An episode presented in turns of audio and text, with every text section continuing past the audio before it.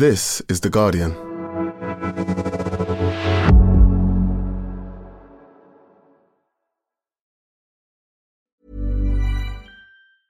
Finding your perfect home was hard, but thanks to Burrow, furnishing it has never been easier. Burrow's easy to assemble modular sofas and sectionals are made from premium, durable materials, including stain and scratch resistant fabrics.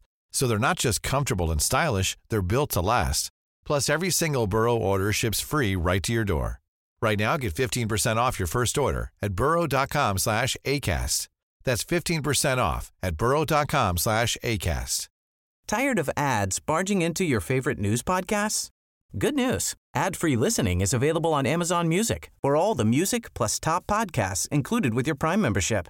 Stay up to date on everything newsworthy by downloading the Amazon Music app for free or go to amazon.com slash news ad free. That's amazon.com slash news ad free to catch up on the latest episodes without the ads. Welcome to The Guardian Long Read, showcasing the best long form journalism covering culture, politics, and new thinking. For the text version of this and all our long reads, go to theguardian.com forward slash long read. Do we need a new theory of evolution? By Stephen Buranyi. Strange as it sounds, scientists still do not know the answers to some of the most basic questions about how life on Earth evolved. Take eyes, for instance. Where do they come from exactly? The usual explanation of how we got these stupendously complex organs rests upon the theory of natural selection. You may recall the gist from school biology lessons. If a creature with poor eyesight happens to produce offspring with slightly better eyesight thanks to random mutations, then that tiny bit more vision gives them more chance of survival. The longer they survive, the more chance they have to reproduce and pass on the genes that equip them with slightly better eyesight. Some of their offspring might in turn have better eyesight than their parents, making it likelier that they too will reproduce, and so on. Generation by generation, over unfathomably long periods of time, tiny advantages add up. Eventually, after a few hundred million years, you have creatures who can see as well as humans, or cats, or owls. This is the basic story of evolution, as recounted in countless textbooks and pop science bestsellers. The problem, according to a growing number of scientists, is that it is absurdly crude and misleading. For one thing, it starts midway through the story, taking for granted the existence of light sensitive cells, lenses, and irises, without explaining where they came from in the first place nor does it adequately explain how such delicate and easily disrupted components mesh together to form a single organ. And it isn't just eyes that the traditional theory struggles with. The first eye, the first wing, the first placenta, how they emerge, explaining these is the foundational motivation of evolutionary biology, says Armin Moczek, a biologist at the University of Indiana. And yet we still do not have a good answer. This classic idea of gradual change, one happy accident at a time, has so far fallen flat. There are certain core evolutionary principles that no scientist seriously questions. Everyone agrees that natural selection plays a role, as does mutation and random chance. But how exactly these processes interact, and whether other forces might also be at work, has become the subject of bitter dispute. If we cannot explain things with the tools we have right now, the Yale University biologist Gunther Wagner told me, we must find new ways of explaining. In 2014, eight scientists took up this challenge, publishing an article in the leading journal Nature that asked, Does evolutionary theory need a rethink? Their answer was yes, urgently. Each of the authors came from cutting edge scientific subfields, from the study of the way organisms alter their environment in order to reduce the normal pressure of natural selection, think of beavers building dams, to new research showing that chemical modifications added to DNA during our lifetimes can be passed on to our offspring. The authors called for a new understanding of evolution that could make room for such discoveries. The name they gave this new framework was rather bland the Extended Evolutionary Synthesis, EES, but their proposals were, to many fellow scientists, incendiary. In 2015, the Royal Society in London agreed to host New Trends in Evolution, a conference at which some of the article's authors would speak alongside a distinguished lineup of scientists. The aim was to discuss new interpretations, new questions, a whole new causal structure for biology, one of the organisers told me. But when the conference was announced, 23 fellows of the Royal Society, Britain's oldest and most prestigious scientific organisation, wrote a letter of protest to its then president, the Nobel laureate Sir Paul Nurse. The fact that the Society would hold a meeting that gave the public the idea that this stuff is mainstream is disgraceful, one of the signatories told me. Nurse was surprised by the reaction. They thought I was giving it too much credibility, he told me. But, he said, there's no harm in discussing things. Traditional evolutionary theorists were invited, but few showed up. Nick Barton, recipient of the 2008 Darwin Wallace Medal, evolutionary biology's highest honour, told me he decided not to go because it would add more fuel to the strange enterprise. The influential biologists Brian and Deborah Charlesworth of the University of Edinburgh told me they didn't attend because they found the premise irritating. The evolutionary theorist Jerry Coyne later wrote that the scientists behind the EES were playing revolutionaries to advance their own careers. One 2017 paper even suggested some of the theorists behind the EES were part of an increasing post truth tendency within science. The personal attacks and insinuations against the scientists involved were shocking and ugly, said one scientist, who is nonetheless sceptical of the EES. What accounts for the ferocity of this backlash? For one thing, this is a battle of ideas over the fate of one of the grand theories that shaped the modern age. But it is also a struggle for professional recognition and status, about who gets to decide what is core and what is peripheral to the discipline. The issue at stake, says Arlin Stoltzfus, an evolutionary theorist at the IBBR Research Institute in Maryland, is who is going to write the grand narrative of biology. And underneath all this lurks another deeper question whether the idea of a grand story of biology is a fairy tale we need to finally give up.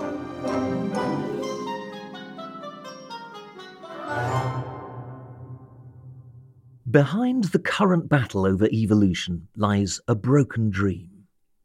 In the early 20th century, many biologists longed for a unifying theory that would enable their field to join physics and chemistry in the club of austere mechanistic sciences that stripped the universe down to a set of elemental rules.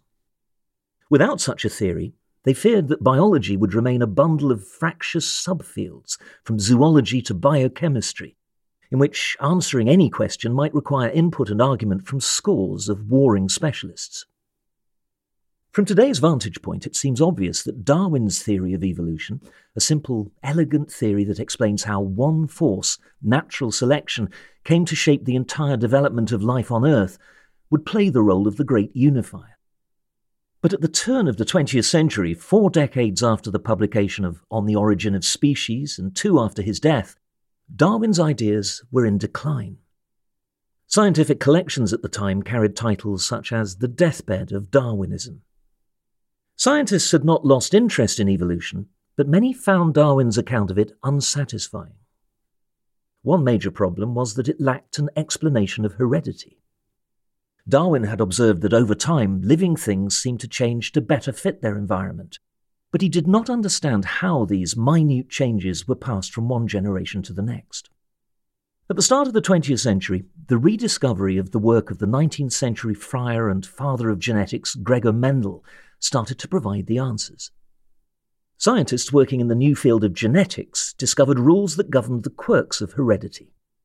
But rather than confirm Darwin's theory, they complicated it. Reproduction appeared to remix genes, the mysterious units that program the physical traits we end up seeing, in surprising ways. Think of the way a grandfather's red hair, absent in his son, might reappear in his granddaughter. How was natural selection meant to function when its tiny variations might not even reliably pass from parent to offspring every time? Even more ominous for Darwinists was the emergence of the mutationists in the 1910s, a school of geneticists whose star exponent, Thomas Hunt Morgan, showed that by breeding millions of fruit flies and sometimes spiking their food with the radioactive element radium, he could produce mutated traits, such as new eye colours or additional limbs. These were not the tiny random variations on which Darwin's theory was built, but sudden dramatic changes. And these mutations, it turned out, were heritable. The mutationists believed that they had identified life's true creative force. Sure, natural selection helped to remove unsuitable changes, but it was simply a humdrum editor for the flamboyant poetry of mutation.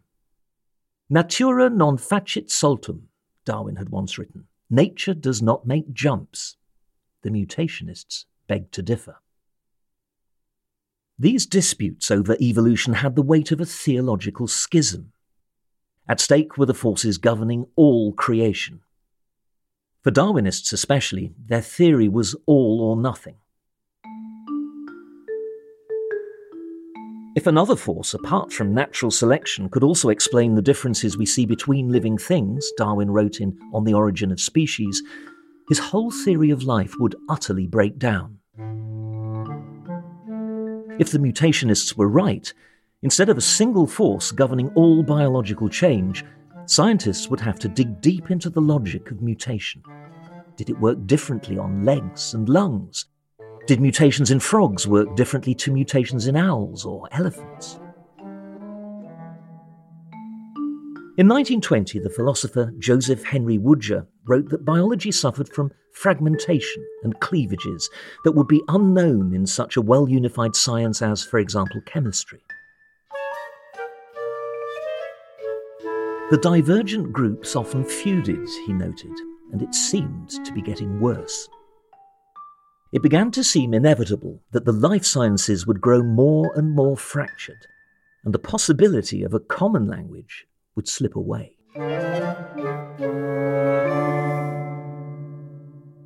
Just as it seemed that Darwinism might be buried, a curious collection of statisticians and animal breeders came along to revitalize it.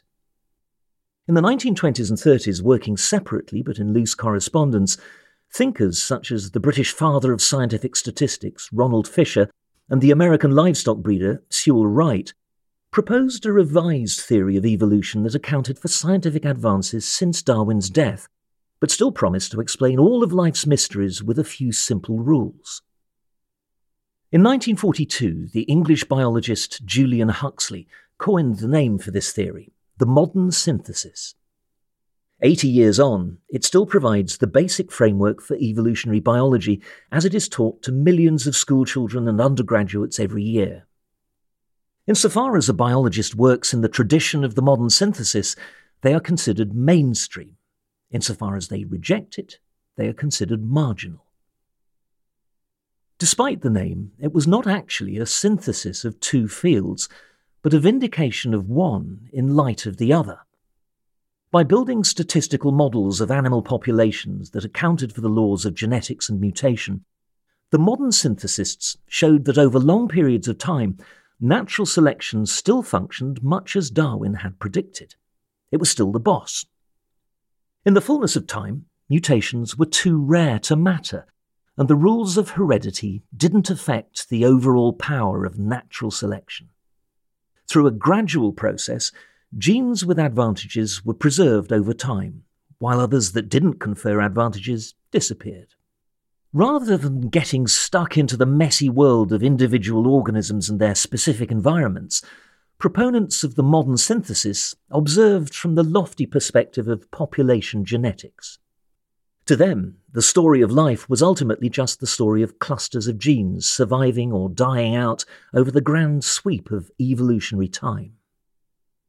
The modern synthesis arrived at just the right time. Beyond its explanatory power, there were two further reasons, more historical or even sociological than scientific, why it took off. First, the mathematical rigour of the synthesis was impressive and not seen before in biology. As the historian Betty Smocovitis points out, it brought the field closer to exemplar sciences such as physics. At the same time, writes Smocovitis, it promised to unify the life sciences at a moment when the Enlightenment project of scientific unification was all the rage. In 1946, the biologists Ernst Mayr and George Gaylord Simpson started the Society for the Study of Evolution, a professional organisation with its own journal, which Simpson said would bring together the subfields of biology on the common ground of evolutionary studies. This was all possible, he later reflected, because we seem at last to have a unified theory capable of facing all the classic problems of the history of life and providing a causalistic solution of each. This was a time when biology was ascending to its status as a major science. University departments were forming, funding was flowing in, and thousands of newly accredited scientists were making thrilling discoveries. In 1944, the Canadian American biologist Oswald Avery and his colleagues had proved that DNA was the physical substance of genes and heredity. And in 1953, James Watson and Francis Crick, leaning heavily on work from Rosalind Franklin and the American chemist Linus Pauling, mapped its double helical structure. While information piled up at a rate that no scientist could fully digest, the steady thrum of the modern synthesis ran through it all. The theory dictated that ultimately genes built everything, and natural selection scrutinized every bit of life for advantage. Whether you were looking at algae blooming in a pond or peacock mating rituals, it could all be understood as natural selection doing its work on genes. The world of life could seem suddenly simple again. By 1959, when the University of Chicago held a conference celebrating the centennial of the publication of On the Origin of Species, the modern synthesists were triumphant. The venues were packed, and national newspaper reporters followed the proceedings. Queen Elizabeth was invited but sent her apologies. Huxley crowed that this is one of the first public occasions on which it has been frankly faced that all aspects of reality are subject to evolution. Yet soon enough, the modern synthesis would come under assault from scientists within the very departments that the theory had helped build.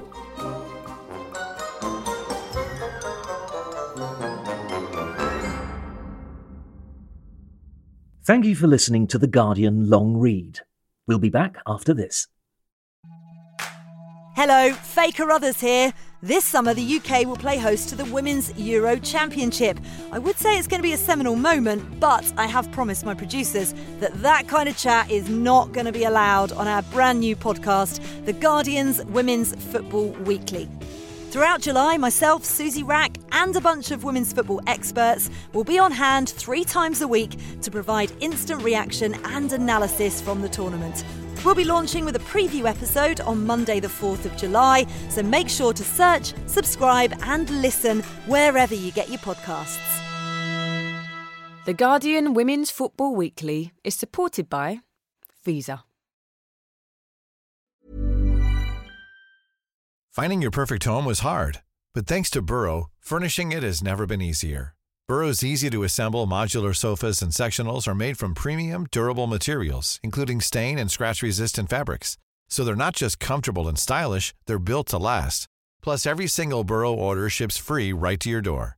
Right now, get 15% off your first order at burrow.com slash ACAST. That's 15% off at burrow.com slash ACAST. The audio long read is supported by BetterHelp. Here's a question. If you had an extra hour in your day, what would you do with it? Watch TV? Read a book? Meet up with a friend? Maybe a little nap? A lot of us spend our lives wishing we had more time. But for what? Perhaps to best answer that, you need to work out what's truly important to you, then make that a priority. Therapy can help you work out what's most important to you. It isn't just for those who've unfortunately experienced trauma in their lives. Therapy can be helpful for learning positive coping skills and for setting boundaries. It can empower you to be the best version of yourself. If you're thinking of starting therapy, give BetterHelp a try. It's entirely online and designed to be convenient, flexible, and suited to your schedule. Just fill out a brief questionnaire to get matched with a licensed therapist and switch therapists anytime for no additional charge. Learn to make time for what makes you happy with BetterHelp. Visit betterhelp.com slash audiolongread today to get 10% off your first month. That's betterhelp, H-E-L-P dot com slash audiolongread.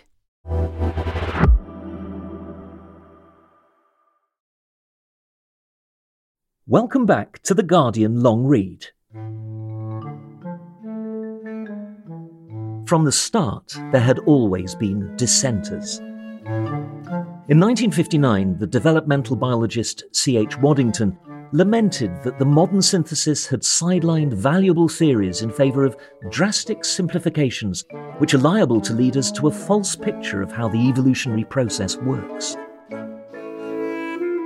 Privately, he complained that anyone working outside the new evolutionary party line, that is, anyone who didn't embrace the modern synthesis, was ostracised. Then came a devastating series of new findings that called into question the theory's foundations. These discoveries, which began in the late 60s, came from molecular biologists. While the modern synthesists looked at life as if through a telescope, studying the development of huge populations over immense chunks of time, the molecular biologists looked through a microscope, focusing on individual molecules. And when they looked, they found that natural selection was not the all powerful force that many had assumed it to be. They found that the molecules in our cells, and thus the sequences of the genes behind them, were mutating at a very high rate. This was unexpected, but not necessarily a threat to mainstream evolutionary theory. According to the modern synthesis, even if mutations turned out to be common, natural selection would over time still be the primary cause of change, preserving the useful mutations and junking the useless ones. But that isn't what was happening. The genes were changing, that is, evolving, but natural selection wasn't playing a part. Some genetic changes were being preserved for no reason apart from pure chance. Natural selection seemed to be asleep at the wheel. Evolutionary biologists were stunned. In 1973, David Attenborough presented a BBC documentary that included an interview with one of the leading modern synthesists, Theodosius Dobzhansky. He was visibly distraught at the non Darwinian evolution that some scientists were now proposing. If this was so, evolution would have hardly any meaning and would not be going anywhere in particular, he said. This is not simply a quibble among specialists. To a man looking for the meaning of his existence, evolution by natural selection makes sense. Where once Christians had complained that Darwin's theory made life meaningless, now Darwinists levelled the same complaint at scientists who contradicted Darwin. Other assaults on evolutionary orthodoxy followed. The influential paleontologists Stephen Jay Gould and Niles Eldredge argued that the fossil record showed evolution often happened in short, concentrated bursts. It didn't have to be slow and gradual. Other biologists simply found that the modern synthesis had little relevance to their work. As the study of life increased in complexity, a theory based on which genes were selected in various environments started to seem beside the point. It didn't help answer questions such as how life emerged from the seas or how complex organs such as the placenta developed. Using the lens of the modern synthesis to explain the latter, says the Yale developmental biologist Gunther Wagner, would be like using thermodynamics to explain how the brain works. The laws of thermodynamics, which explain how energy is transferred, do apply to the brain, but they aren't much help if you want to know how memories are formed or why we experience emotion. Just as feared, the field split. In the 70s, molecular biologists in many universities peeled off from biology departments to form their own separate departments and journals. Some in other subfields, such as paleontology and developmental biology, drifted away as well.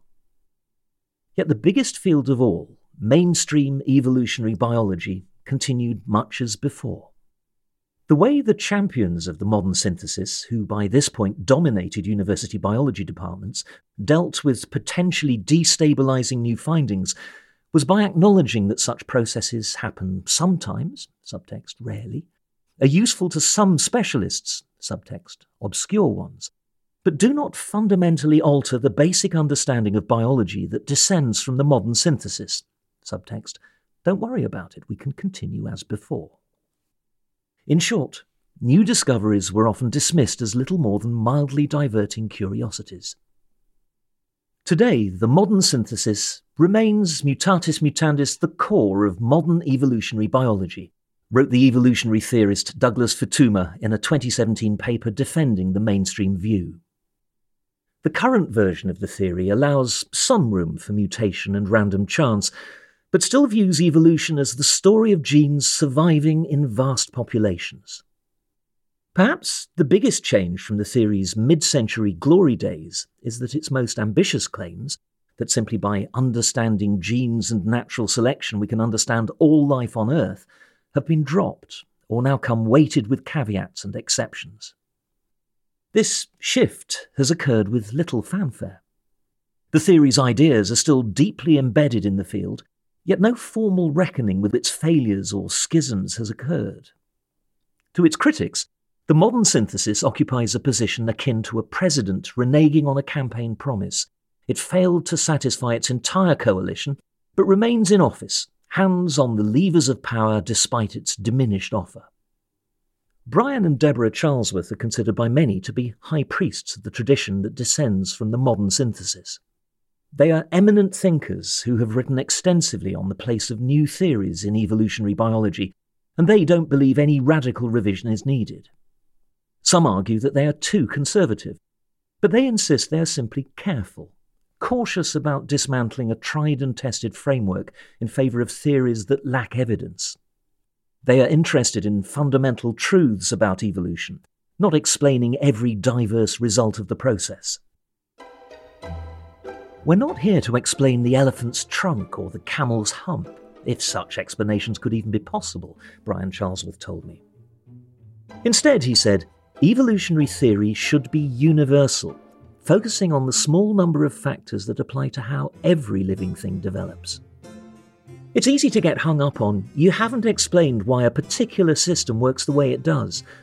But we don't need to know, Deborah told me. It's not that the exceptions are uninteresting, it's just that they aren't all that important. Kevin Laland, the scientist who organised the contentious Royal Society conference, believes it is time for proponents of neglected evolutionary subfields to band together. Laland and his fellow proponents of the Extended Evolutionary Synthesis, the EES, call for a new way of thinking about evolution one that starts not by seeking the simplest explanation or the universal one, but what combination of approaches offers the best explanation to biology's major questions.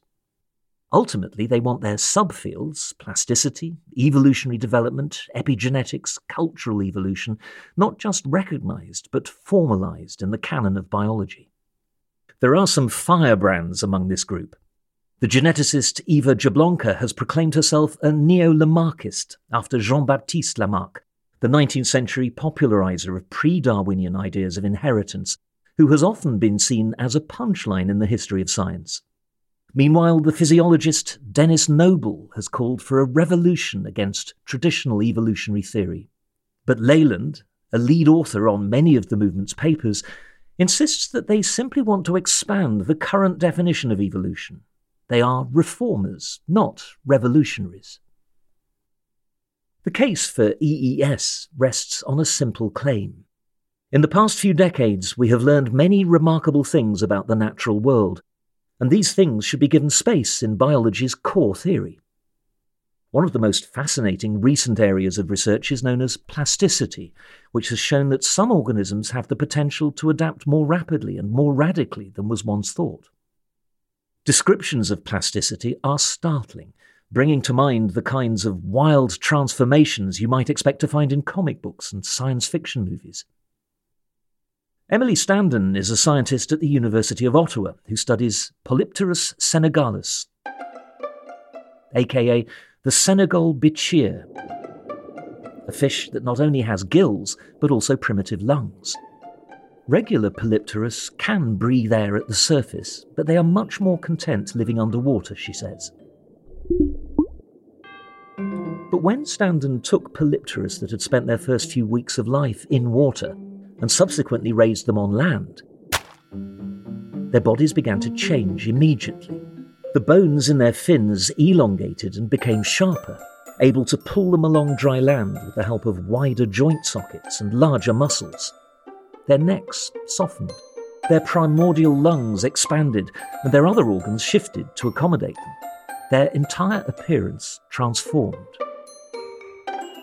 They resembled the transition species you see in the fossil record partway between sea and land, Standen told me. According to the traditional theory of evolution, this kind of change takes millions of years. But, says Armin Moczek, an extended synthesis proponent, the Senegal bichir is adapting to land in a single generation. He sounded almost proud of the fish. Moczek's own area of expertise is dung beetles, another remarkably plastic species. With future climate change in mind, he and his colleagues tested the beetles' response to different temperatures. Colder weather makes it harder for the beetles to take off. But the researchers found that they responded to these conditions by growing larger wings. The crucial thing about such observations, which challenge the traditional understanding of evolution, is that these sudden developments all come from the same underlying genes.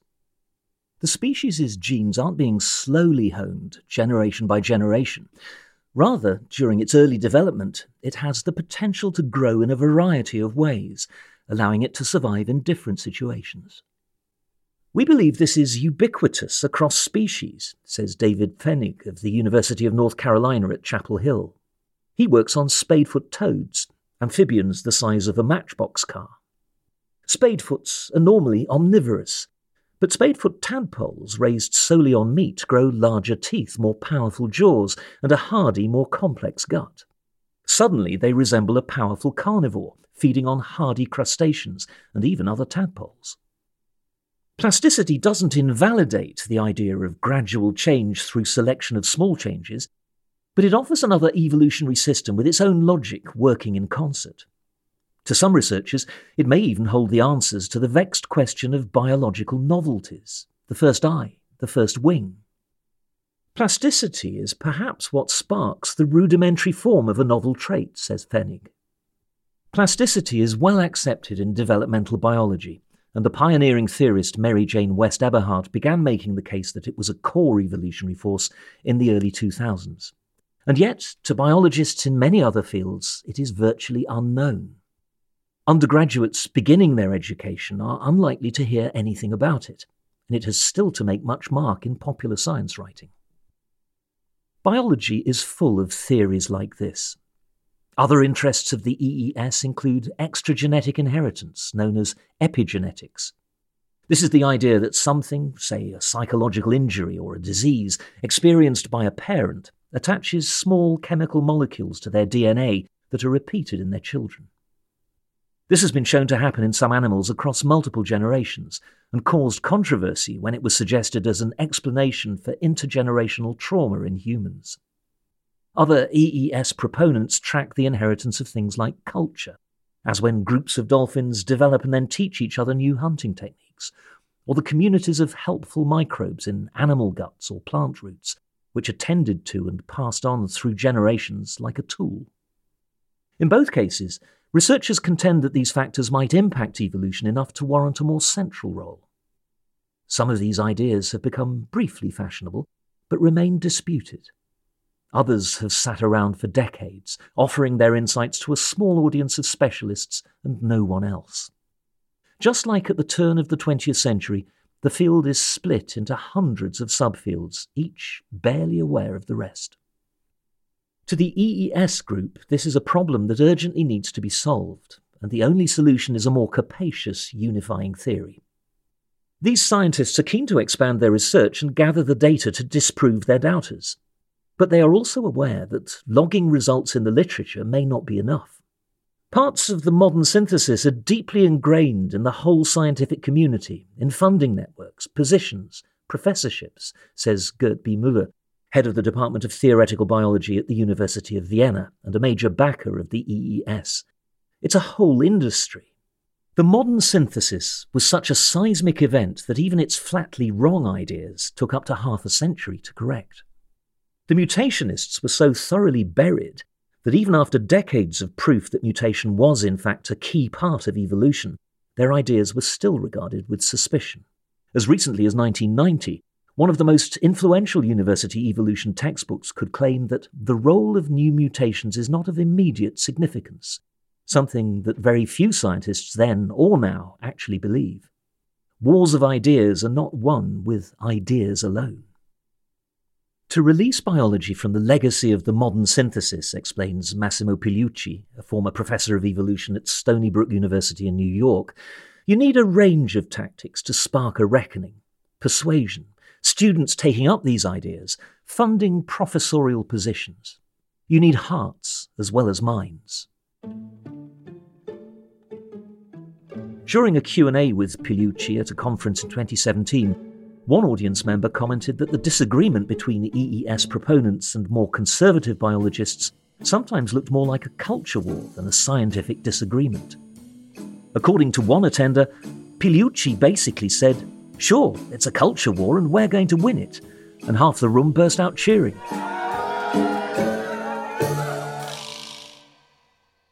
To some scientists, though, the battle between traditionalists and extended synthesists is futile. Not only is it impossible to make sense of modern biology, they say, it is unnecessary. Over the past decade, the influential biochemist Ford Doolittle has published essays rubbishing the idea that the life sciences need codification. We don't need no friggin' new synthesis. We didn't even really need the old synthesis, he told me. What Doolittle and like minded scientists want is more radical the death of grand theories entirely. They see such unifying projects as a mid century, even modernist conceit that have no place in the postmodern era of science. The idea that there could be a coherent theory of evolution is an artifact of how biology developed in the 20th century. Probably useful at the time, says Doolittle, but not now.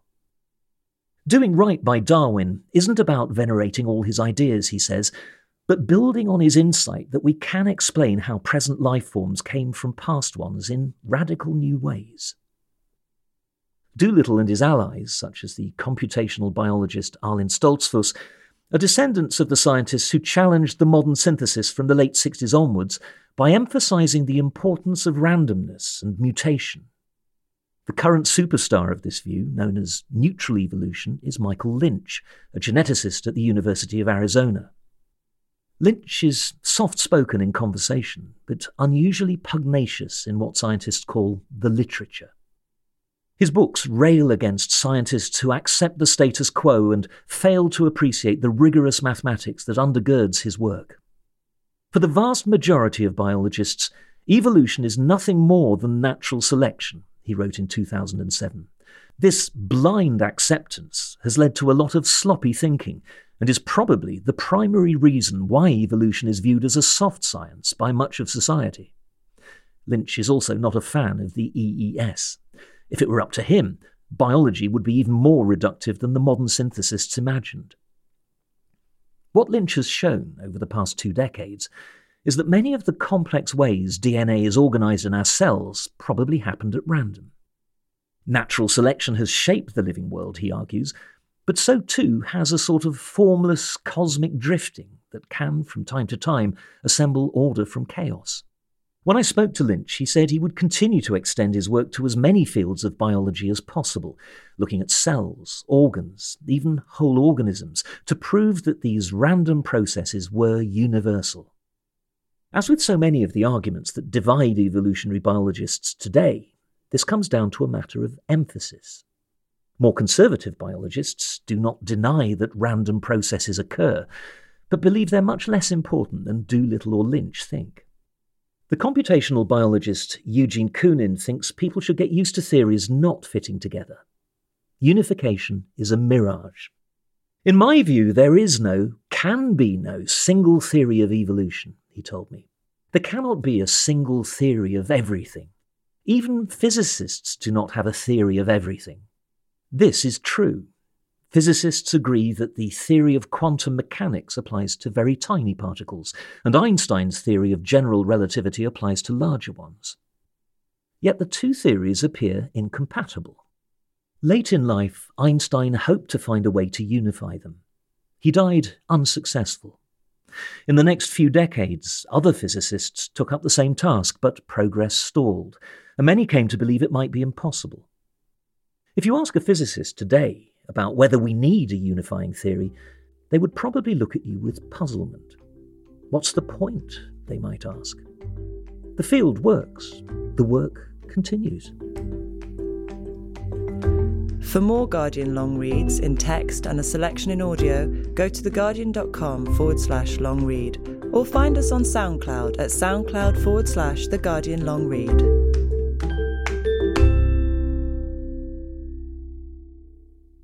Thanks again for listening to The Guardian Long Read. That was Do We Need a New Theory of Evolution by Stephen Buranyi, read by Andrew McGregor and produced by Jessica Beck. The executive producer was Max Sanderson. This is The Guardian.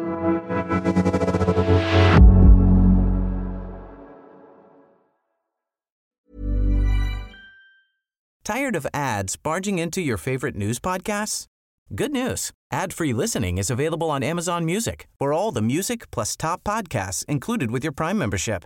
Stay up to date on everything newsworthy by downloading the Amazon Music app for free or go to amazon.com slash news ad free. That's amazon.com slash news ad free to catch up on the latest episodes without the ads.